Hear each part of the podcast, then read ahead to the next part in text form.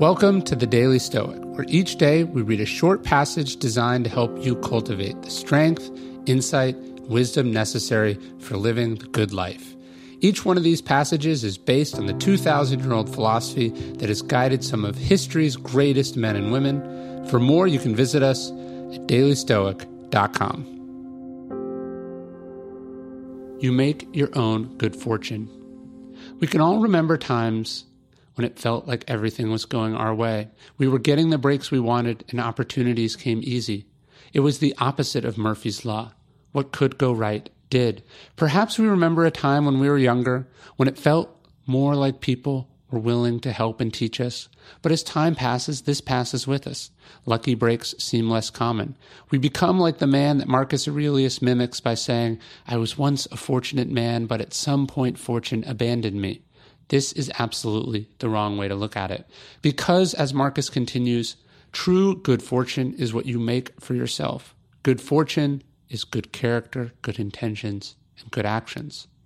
Let us face today with that attitude in mind. Good fortune is not getting lucky. It's not the ball bouncing your way. It's not other people doing stuff for you, because all of those things are out of your control. They're not up to you. True good fortune is you doing stuff for other people. It's you being a good person, regardless of whether you get cut a break for it. It's you starting each day with a commitment to be your best, whatever happens.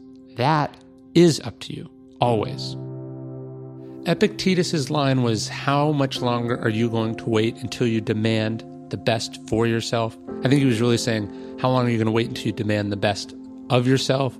And for that reason, we've created this new 14 day Stoic challenge, is going to kick off on January 1st. I hope you'll check it out. It's 14 days of awesome stoic based challenges that to make you a better person, a better learner, a better thinker, whatever it is. I think you'll like it. I'm going to be doing it. It's an awesome community that goes along with it. If you want to check it out, you can go to dailystoic.com slash challenge.